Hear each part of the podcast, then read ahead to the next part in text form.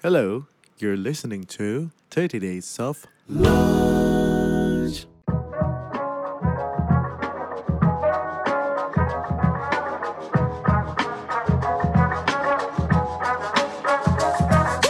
yang bisa sehat itu nggak harus beli suplemen kayak apa, barang yang mahal kayak apa, tapi lebih ke disiplin untuk kontrol tiga hal garam, gula, lemak. Kadang-kadang saya juga agak stres setelah nonton film-film kayak Game Changers yang ngomongin vegan. Setelah nonton saya bingung, saya makan apa ya jadi apa semuanya nggak boleh.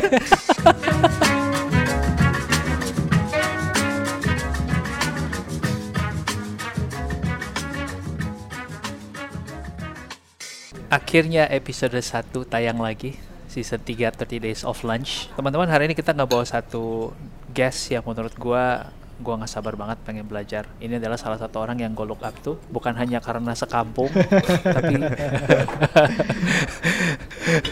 tapi juga karena wisdomnya luar biasa banget. Aryo, how would you describe your meeting with Pak Mardi? Pak Mardi waktu itu kita briefly ketemu di Koma, um, seorang yang se- sepertinya ya, sepertinya uh, compassionate, memimpin dengan kita. Aku juga kenal dengan beberapa timnya yang cerita tentang Pak Mardi ini uh, seperti melihat bapak, waduh, seperti melihat bapak yang memimpin perusahaannya dengan hati. Nah, mungkin teman-teman di sini eh, yang ngedengerin, yang belum tahu Pak Mardi, saya yakin udah ngerasain produknya Pak Mardi.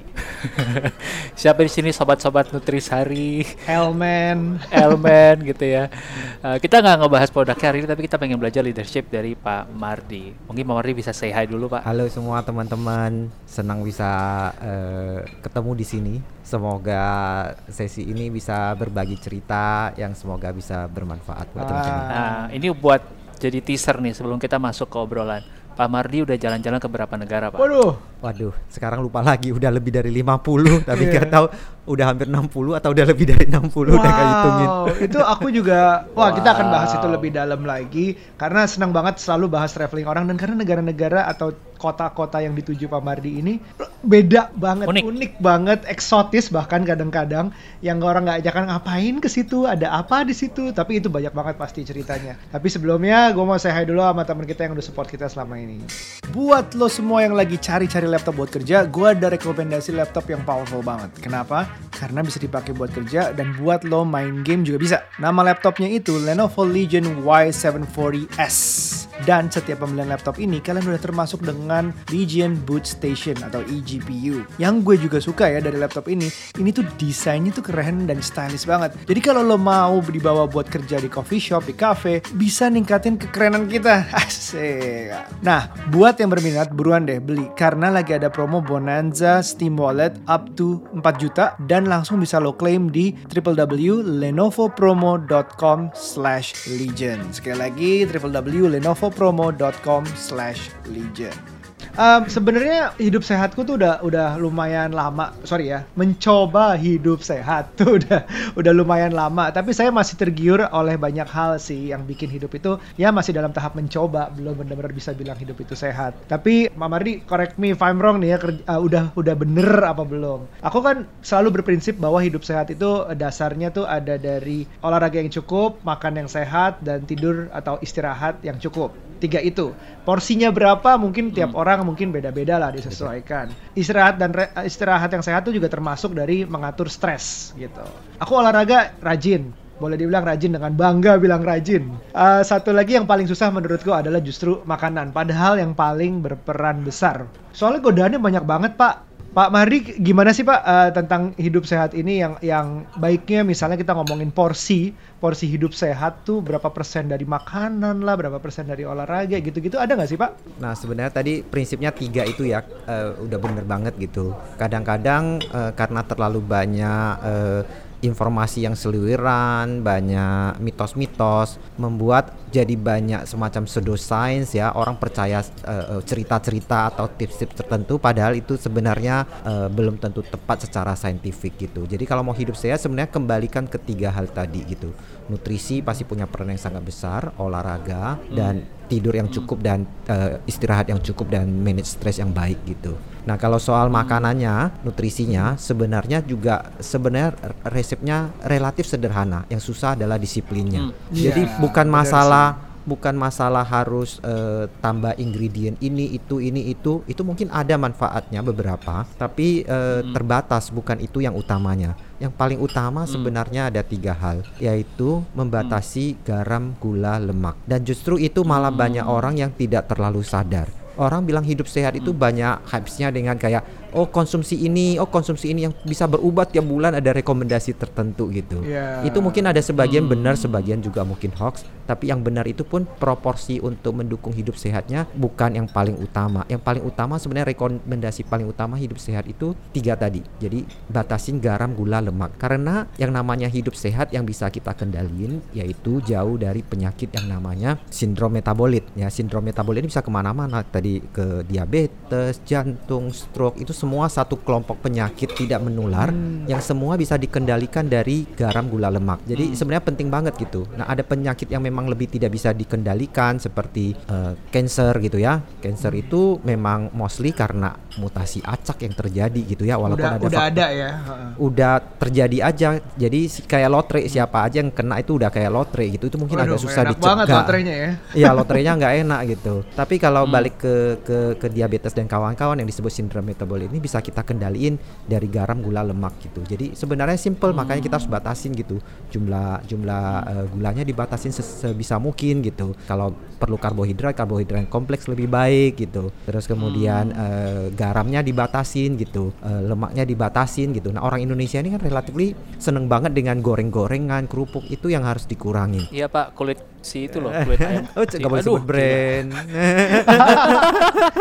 nggak nggak usah kulit ayam fast food ya tapi kayak gorengan pinggiran itu juga Nah. waduh itu godaannya ya Allah itu Nah. kayak apa pisang goreng tempe Nah, goreng bener. segala macam tuh pinggiran hidup sehat tuh juga relatif dengan eh, tadi garam gula Garam, dan gula, lemak. lemak Ya. hidup sehat juga relatif dengan kadang-kadang sehat itu lebih mahal bener nggak sih Eh, enggak juga sebenarnya sehat itu enggak harus mahal itu Ah. lebih disiplinnya karena yang bisa sehat itu enggak harus beli suplemen kayak apa barang yang mahal kayak apa gitu. Tapi lebih ke disiplin untuk kontrol tiga hal tadi garam gula lemak gitu.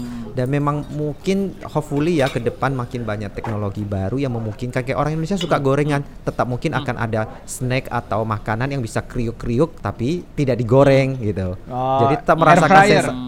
Ya atau air fryer. Jadi merasakan sensasi kayak kayak gorengan tapi tanpa goreng gitu. Jadi lemak. Nah, lemak mungkin lebih banyak orang tahu lah gimana hindarinya gitu ya dan kalau perlu lemak cari lemak yang lebih tidak jenuh yang lebih baik gitu. Nah, tapi garam gula ini sebenarnya susah banget karena makanan kita basically makanan Indonesia kan banyak manis dan asin gitu. Iya, iya, iya, dan iya. susahnya lagi ditambah dengan berbagai hoax orang-orang kadang-kadang udah setengah mati diedukasi tetap malah ketutup sama hoax yang banyak itu. Contoh nih sebenarnya. Hmm.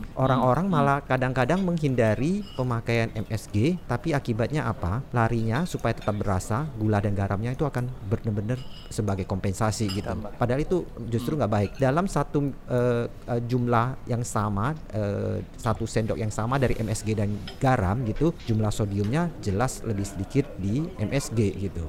Dan hoax bahwa MSG itu berbahaya segala macam itu sampai hari ini secara semua badan resmi dunia melihatkan bahwa MSG itu adalah memang bahan yang diizinkan untuk dipakai dan aman untuk dipakai gitu ya. Oke, Bukan jadi promosi kayak- ini bicara ingredient karena saya nggak jual MSG atau apa. Iya Jadi iya. kadang-kadang- Jadi Iya for once and for all kita mythbusters nih bahwa MSG bikin bego itu enggak ya? itu hoax itu hoax sama sekali bahkan bahkan nih saya pernah salah satu profesor eh, nutrisi pernah saya pas lagi lihat acaranya di TV itu beliau menyarankan bahwa sebenarnya untuk mengurangi pemakaian garam itu salah satunya adalah dengan pakai MSG karena memberikan rasa yang Oke. kuat yang cukup tapi dengan kandungan garam yang rendah ini contoh aja bahwa banyak informasi yang beredar di masyarakat kadang-kadang justru kontra eh, eh, eh, ter- terbalik gitu jadi MSG itu nggak di kalau di dalam daftar itu yang dibatasin sodiumnya gitu. MSG itu malah nggak nggak ada pembatasan kayak sehari maksimum berapa. Yang ada justru malah kayak gula. Gula itu dibatasin gitu ya. Yang sehat itu gula tambahan itu 25 gram sehari gitu. Tapi pembatas pema- pemakaian yang yang masih direkomendasikan sampai 50 itu masih bisa, tapi yang lebih sehat itu 25. Nah, itu dikit banget makanya kita harus jaga karena itu udah termasuk semua gula tambahan yang ada kita konsumsi sehari-hari gitu. Jadi disiplin untuk benar-benar jaga gula, jaga garam, jaga lemak, pilih karbohidrat yang baik, terus plus kecukupan protein. Nah, ini juga orang suka lupa bahwa protein itu harus dicukupin karena seluruh fungsi tubuh kita itu banyak tergantung dari protein. Jadi kita harus mencukupi itu. Selain itu, vitamin dan mineral harus dicukupin. Nah, itu bisa dapat dari berbagai macam sayur, buah gitu. Hmm. Jadi Iya, sebenarnya dengan makan pilih apa pun yang ada yang murah tetap bisa sehat. Oke, mungkin mungkin gue mau kontekin dikit ke teman-teman yang dengerin ya. Soalnya kan kita tadi tujuh di episode ini kita mau ngebahas leadership, tapi menurut gua yang paling pertama perlu kita kuasai adalah self leadership, which is memimpin diri sendiri kan. Kalau kitanya juga belum beres soal tiga hal tadi yang Aryo bilang, eh, apa tadi yo istirahat, olahraga eh, Olahraga. olahraga, dan makan, istirahat Ya. eh, dan makan ya. Ya, dan makan. makan dan itu menurut gua ngaruhnya ke mana-mana tuh, Bener. gitu. Kalau kebanyakan garam, darah tinggi nggak sih Pak? Jadi marah-marah.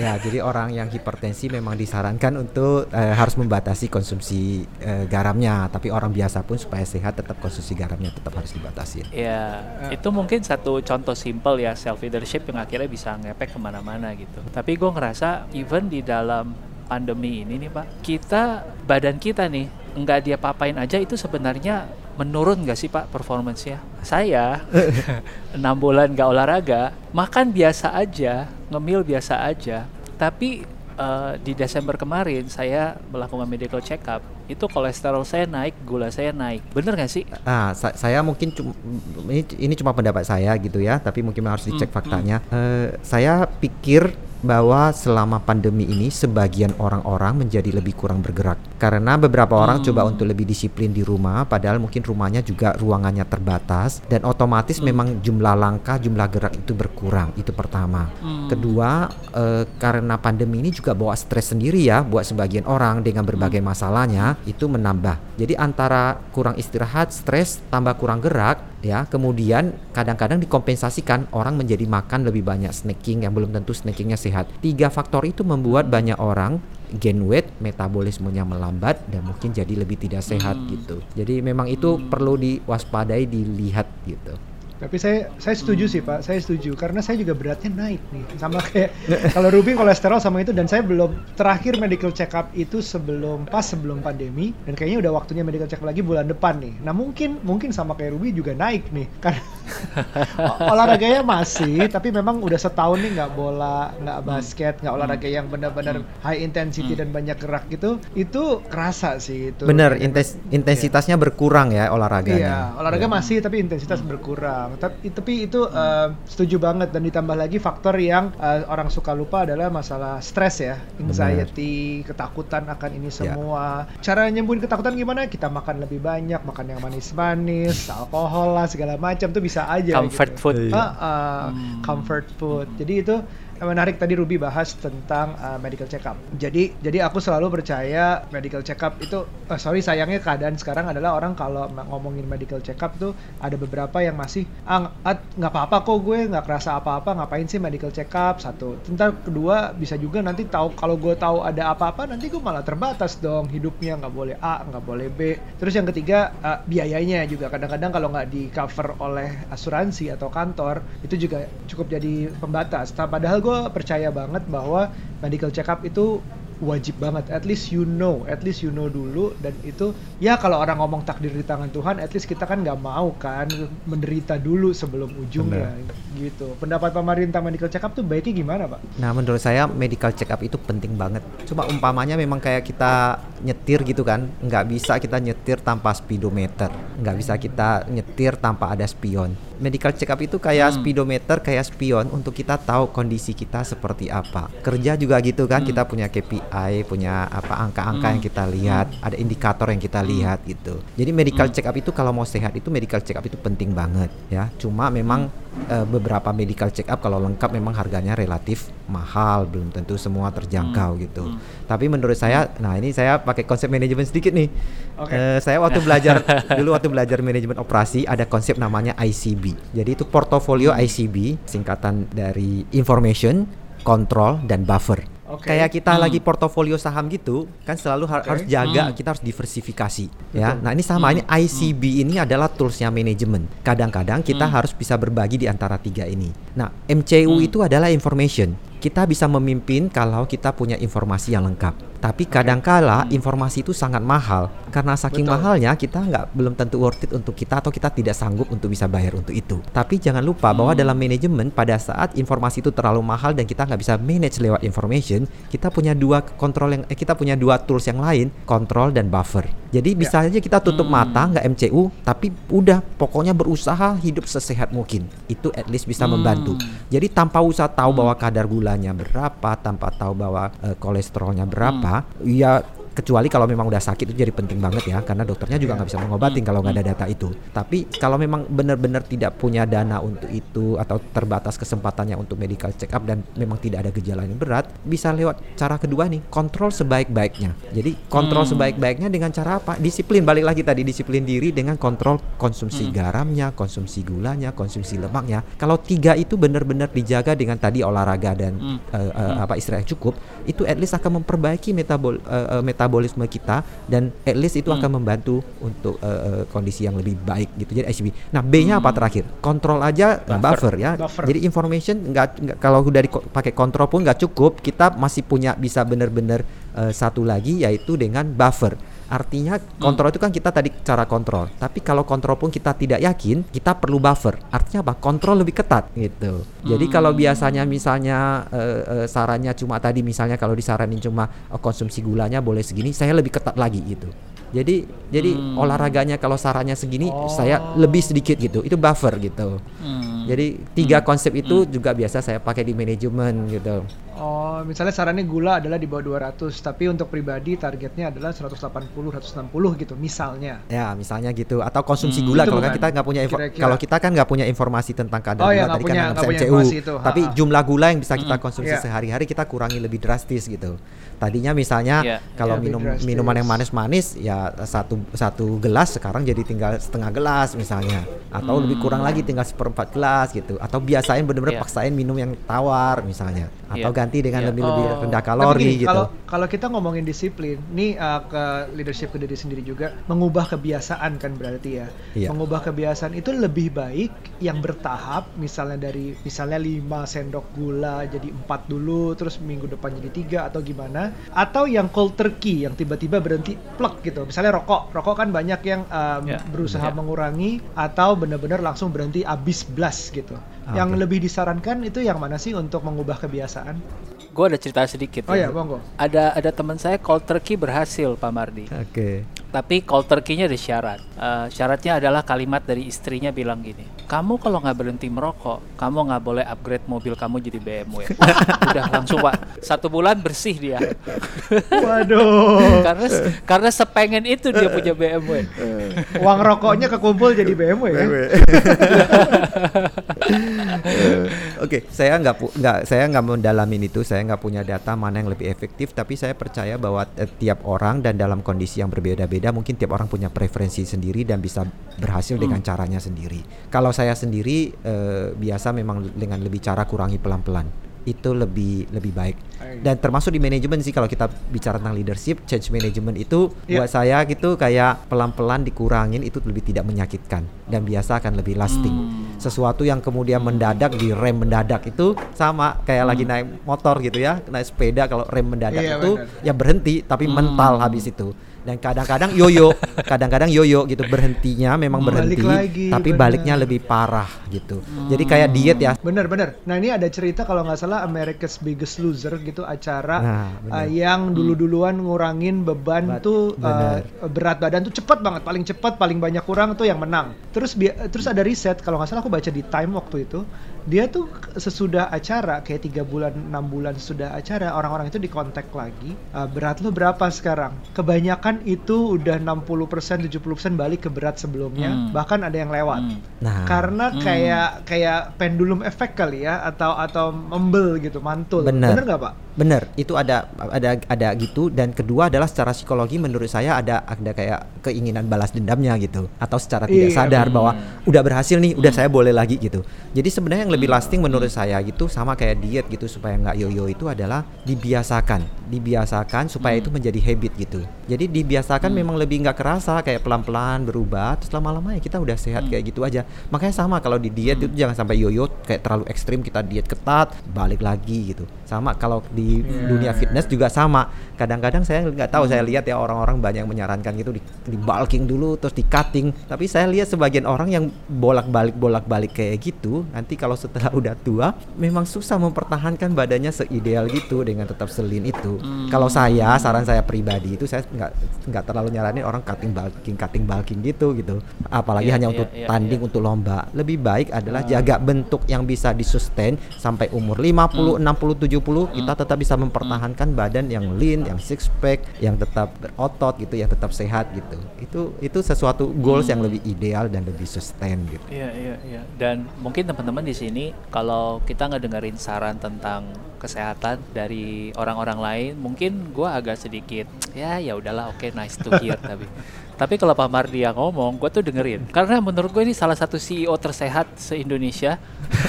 Benar. benar. menurut gue ya.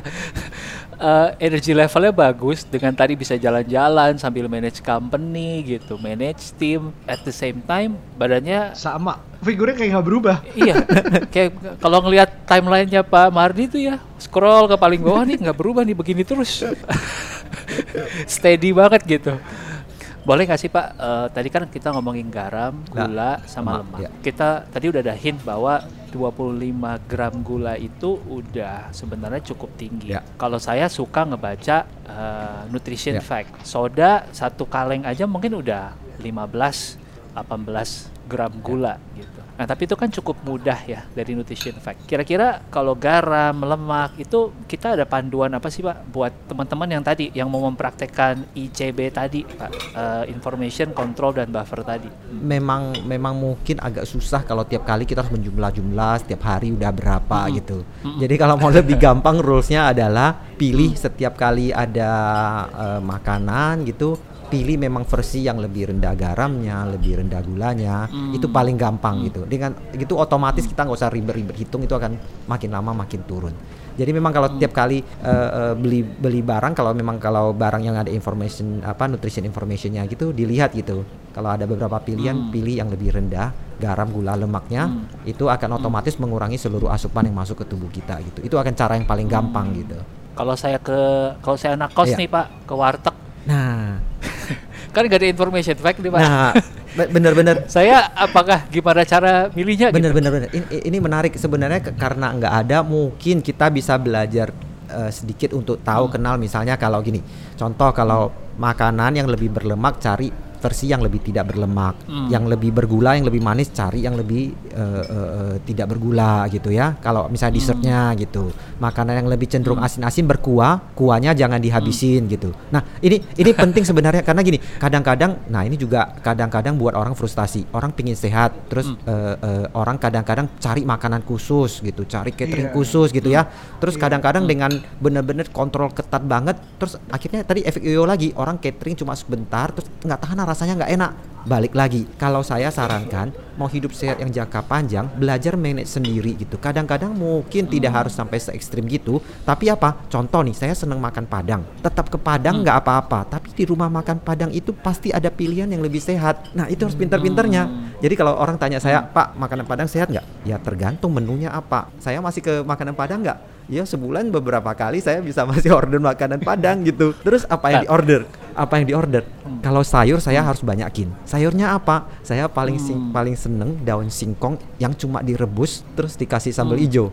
Itu kan relatifly tidak iya, berminyak, tidak berminyak. Iya. Tapi saya bisa makan dengan asik. Terus kedua adalah biasanya orang Padang kalau di masakan Padang itu seneng minta kuah yang banyak. Kalau saya terbalik, kalau beli masakan Padang udah kan baunya pasti udah enak tuh. Pesannya saya selalu jangan jangan pakai kuah atau kuahnya dikit aja gitu. Nah, itu. Terus kalau pilih misalnya pilih eh, dag- apa proteinnya ya eh, kalau misalnya pilih ayam ya pilih yang dari semua ayam yang ada di situ mana yang lebih tidak berminyak, tidak berlemak. Ya, biasa. Bentar, bentar. Mumpung nih Ya. Pak, mumpung lagi di ayam nih. Oke. Biar karena saya juga juga suka makan padang nih. Ini salah satu makanan yang paling sulit ditolak. Bener. ayam, gulai, ayam goreng, ayam bakar. Itu dari tiga itu aja Pak, yang sekilas lebih Oke. lebih bagus buat badan Oke. gitu. Bakar harusnya relatifly lebih tidak berminyak. Hmm. Eh, itu pertama. Tapi kedua, gulai juga masih oke ya, masih ada minyaknya tapi Hmm. jangan pakai kuah. Kan bumbunya udah keresap ke dalam itunya. Jadi kalau mau makan gulai Hmm. biarkan cukup kuah yang ada udah ngeresep ke dalam ke dalam uh, apa namanya ayam dagingnya Daging. udah cukup. Terus kalau bisa mungkin jangan makan kulitnya karena bagian kulit biasa cukup berlemak. Lepasin aja kulitnya. Hmm. Nah itu udah kurangi lemak, kurangi minyak, tapi kan bumbunya masih masuk, harum-harumnya masih masuk ke dalam ayamnya gitu. Nah kalau ayam goreng rasanya itu bukan pilihan yang tepat karena biasanya udah terkumpul minyaknya nyerapnya lumayan banyak gitu. Jadi tinggal pinter-pinternya kita pilih sebenarnya gitu. Nggak harus. Soalnya kalau kita terus batasin semua nggak boleh makan, terus bener-bener kayak makanannya nggak menyenangkan, akhirnya kita juga stres dan nggak tahan lama, terus balik lagi balas Balik dendam lagi. gitu. Benar benar benar setuju. setuju. Ya, ya, ya. Kadang-kadang saya juga agak stres setelah nonton film-film kayak Game Changers, eh, apa eh, yang ngomongin vegan, ngomongin tentang ini. Setelah nonton saya bingung, saya makan apa ya jadi apa semuanya nggak boleh. Nah itu kan Jadi jangan sampai kayak gitu nanti stres sendiri. Jadi menurut saya makanan Indonesia itu cukup banyak yang sehat. Yang penting kita bisa milihnya dengan benar. Satu lagi orang selalu lupa ini kita punya makanan dewa yang luar biasa. Sekarang ada ada ada sebagian teman-teman yang lagi promosi heboh-hebohan termasuk di level internasional. Ada salah satu murid Ya. saya udah selesai PhD sekarang. Eh, Dia membuat gerakan tempe internasional. Sekarang buat startup Wih. sama teman-temannya. Jadi mereka menjual tempe di berbagai negara lain. Ya, nah tempe itu makanan dewa sebenarnya. Banyak banget penelitian Hmm. bahwa tempe ini manfaatnya buat kesehatan luar biasa. Ya, sampai di kantor saya mewajibkan catering kantor itu ada tempenya tiap hari. Apalagi pas lagi masa pandemi ini ada saya cuma dikasih pesan sama profesor saya, Mardi jangan lupa anjurkan makan tempe. Penelitiannya mungkin nggak valid banget belum ini tapi memang tempe dari dulu eh, punya banyak penelitian bahwa itu bisa membantu imunitas. I Gitu. see.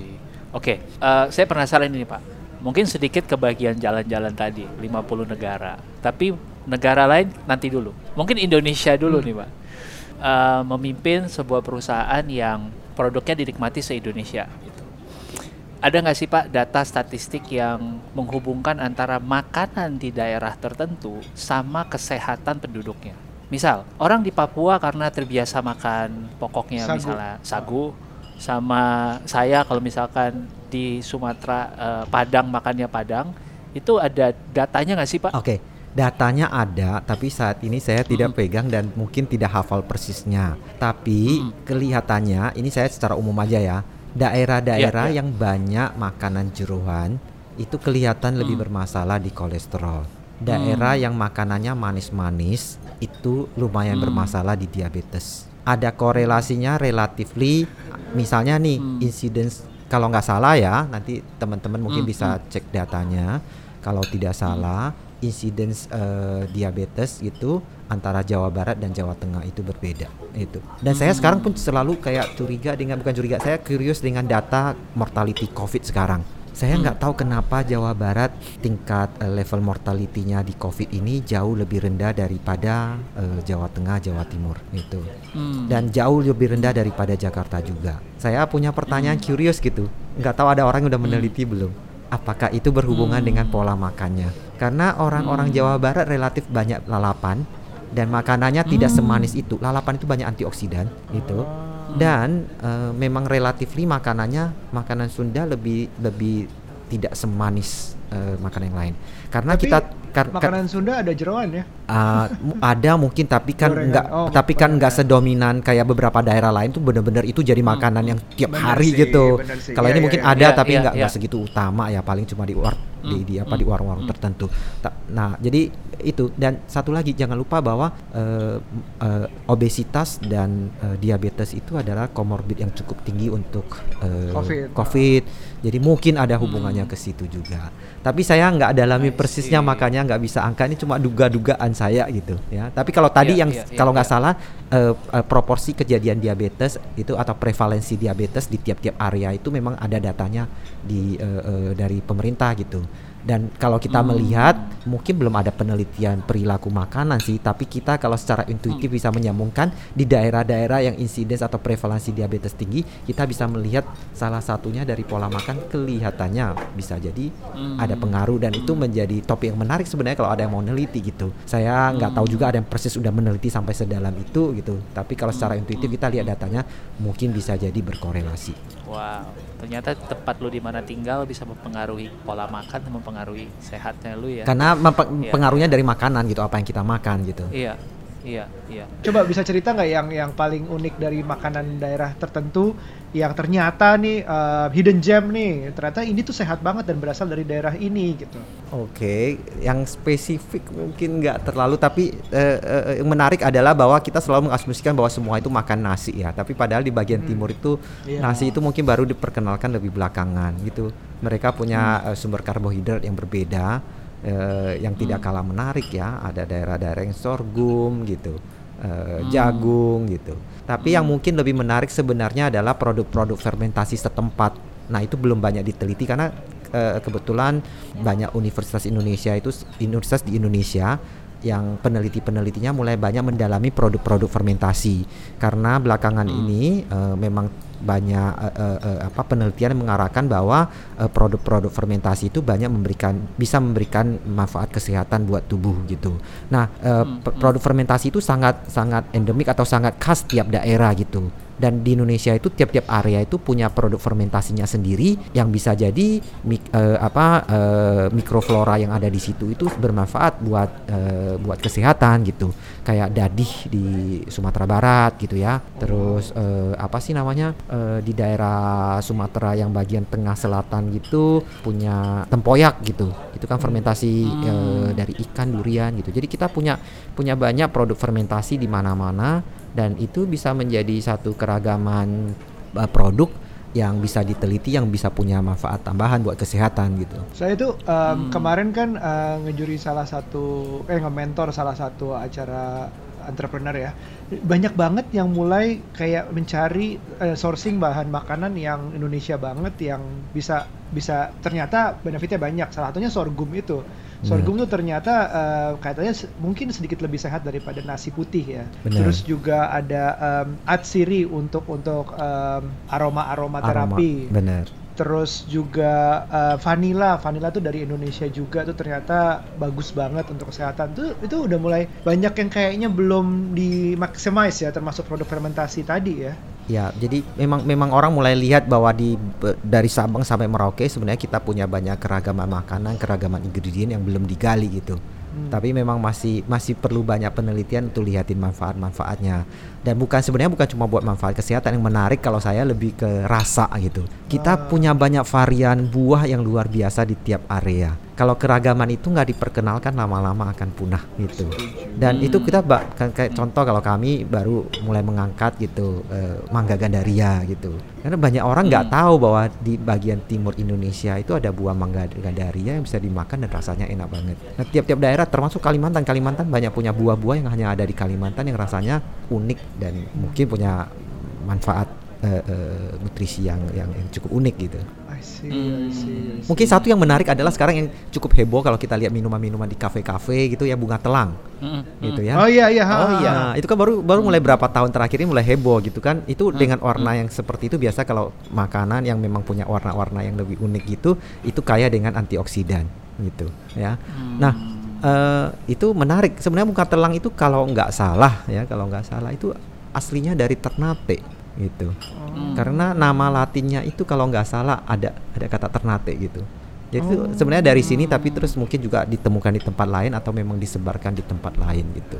Oh, nah itu itu tuh yang menarik tuh ternyata eh, Indonesia tuh nggak nggak nggak kurang rasa dan guna manfaat yang sehat gitu manfaat ya. yang sehat dan rasa dan rasa terutama sih karena itu benar-benar kita kaya banget. Makanya kalau tiap kali traveling itu ke area-area saya selalu cari masing-masing area itu uniknya apa sih makanan khas ini apa buah khas ini apa saya cobain. Jadi meng- mengenal mengenal apa sih yang orang eh, eh, eh, rasakan di daerah situ terhadap makanan khasnya situ. Satu lagi tentang Ini- eh sorry Ruby. Ya ini ketemu nih eh, bahasa eh nama latinnya bunga telang. Clitoria Ah, ternatea. bener kan Bener, bener bener bener.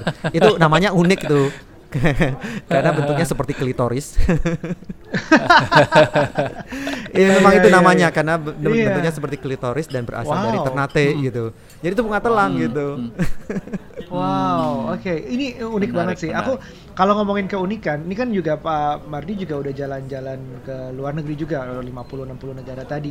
Kalau kita ngomongin sama kesehatan, terus kita medical check up, kita beda nggak sih DNA orang Indonesia terhadap kaum ras lain, Caucasian lah, uh, African American atau apa? Itu kita tuh katanya DNA-nya aku pernah ngobrol sama nutritionist itu secara misalnya vitamin D-nya relatif lebih rendah, padahal kita uh, negara tropis, mataharinya banyak segala macam. Apa itu benar? Uh, nanti kalau ke garam, gula dan lemak seperti apa kita sebe- Oke, secara a- DNA? a- mungkin ada ada ada dua hal ya. Eh, kalau data yang khas di Indonesia-nya ada memang ada beberapa penelitian. Dulu ada penelitian tentang eh, eh, eh, apa kecenderungan diabetes, eh, kecenderungan gen diabetes di populasi eh, suku Jawa gitu. Tapi saya mungkin nggak punya detailnya eh, informasinya. Tapi eh, yang saya tahu adalah orang-orang Asia itu lebih rentan terkena diabetes dan orang Asia itu lebih rentan mengalami penumpukan eh, lemak gitu. Jadi dengan berat badan yang sama dengan orang Caucasian, orang Asia itu cenderung eh, lebih mudah untuk punya lingkar pinggang yang lebih gede dan punya lemak visceral atau lemak perut gitu yang lebih tinggi gitu. Jadi memang memang secara genetik memang orang Asia itu agak berbeda sehingga di orang Asia pun ini menurut penelitian cenderung juga kena diabetesnya di umur lebih muda gitu. Oh. Terus juga cenderung kena diabetesnya di berat badan yang tidak terlalu tinggi. Kalau dibanding dengan suku lain mungkin udah berat badan yang lebih tinggi baru memicu, Ah. kita dengan berat badan yang tidak segitu tinggi juga sudah bisa memicu gitu. Jadi memang akhirnya buat orang Asia ada orang yang membuat skala yang disebut obes itu lebih ketat gitu. Jadi kalau misalnya di luar itu BMI segini baru disebut obes, kalau di kita harus lebih hati-hati. BMI segini udah harus hati-hati gitu. Ya, uh, body mass index. Jadi memang kita memang lebih orang Asia memang overall memang lebih rentan terhadap diabetes. Makanya itu menjadi satu concern yang utama kalau kita lihat bukan cuma di Indonesia gitu. Di Singapura mereka aware banget gitu ya. Sampai kalau teman-teman mau lihat cari di YouTube itu perdana menterinya itu sampai campaign sendiri soal diabetes karena mereka tahu bahwa itu benar-benar uh, satu penyakit yang uh, uh, benar-benar harus bersama-sama atasin gitu. di Indonesia sendiri kalau aku baca em, penyebab kematian nomor satu, dua dan tiga tuh tetap tadi ya diabetes, apa namanya stroke. Jadi emang ada dekat berhubungan sama Benar, GDL tadi ya. kardiovaskular, metabolitis itu semua saling terkait gitu. Yang lebih tidak terkait cancer gitu ya. Hmm. Dan penyakit menular gitu ya. Sekarang mungkin Covid gitu. nah, Jadi it- dari dari dari pertanyaan DNA tadi juga berarti kita eh, harus memahami kita battlegroundsnya nggak sama sama orang luar Ah, ya. benar, Jadi benar. kita harus lebih usaha. Emang udah emang udah kodratnya lah ke dasarnya gitu. Kasarnya kayak gitu. Bahwa kita harus Kita- berusaha lebih keras. kita harus berusaha lebih keras karena kita punya genetik. Makanya kadang-kadang orang juga bilang "E, orang Caucasian itu kalau mau punya six pack gampang ya karena meta- metabolismenya mereka mungkin agak beda. Buat orang Asia bisa punya six pack kayak gitu usahanya harus jauh lebih keras. Saya lihat perut langsung. Oh, pantesan. tapi nggak jadi excuse Pantesan. kita nggak jadi excuse kita bahwa kita nggak bisa cuma kita memang butuh lebih usaha Iya, iya. nah tapi yang menarik satu lagi Iya. sebenarnya ada hubungan antara satu lagi adalah eh, vitamin D gitu ya kita Iya. tahu bahwa Hmm. eh, dari hasil penelitian itu eh, orang Indonesia terutama yang penelitian udah dilakukan ada satu penelitian yang join antara Malaysia dan Indonesia tapi yang Indonesianya dilakukan di Jakarta itu 63% orang Indonesia atau orang Jakarta yang dari sampel itu mengalami kekurangan vitamin D defisiensi vitamin D jadi kita lihat 63% itu angka yang besar loh. Jadi eh, eh, di Wow. Jakarta relatively orang kekurangan cukup banyak populasi yang kekurangan vitamin D.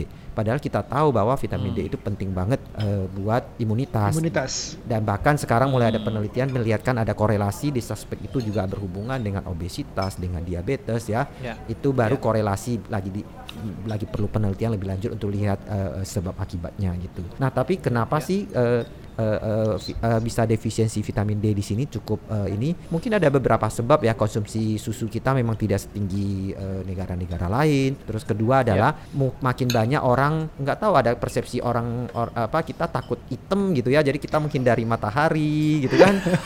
Terus makin banyak kegiatan yang dari outdoor, makin lama makin banyak indoor gitu ya. Itu juga berpengaruh. Iya. Tapi yang nggak kalah penting kalau secara genetik adalah orang-orang dengan kulit yang lebih berwarna, yang lebih gelap, itu memang apa namanya lebih cenderung kekurangan eh, vitamin D gitu. Nah itu ada apa namanya itu berhubungan dengan pigmen melaninnya gitu karena pigmen melanin itu bisa eh, berfungsi menyerap radiasi sinar matahari guna melindungi kulit gitu. Hmm. Memang memang memang, memang ada, ada hubungannya. Gitu. Memang sih saya lebih gelap dan saya lebih kekurangan, makanya saya tambahan tambahan vitamin D-nya saya sikat terus. Nah, jadi itu penting banget itu untuk untuk dapatin sinar matahari yang cukup untuk bisa cukupin vitamin D atau kalau tidak memang perlu dapat dari makanan yang mengandung vitamin D tinggi. Jadi cari makanan dilihat ada kandungan vitamin D-nya enggak gitu. Biasa di susu atau di produk-produk makanan tertentu biasa ditambahkan vitamin D-nya. Got I it, see, got it. I see, I see, I Ya. see, I see. Thank you banget Pak Mardi udah mencerahkan begitu banyak insight, terutama soal kesehatan yang sangat dekat sama self leadership kita. Yang mungkin aku mau coba jembatani obrolan kita berikutnya ke leadership dalam konteks sebuah company ya Pak.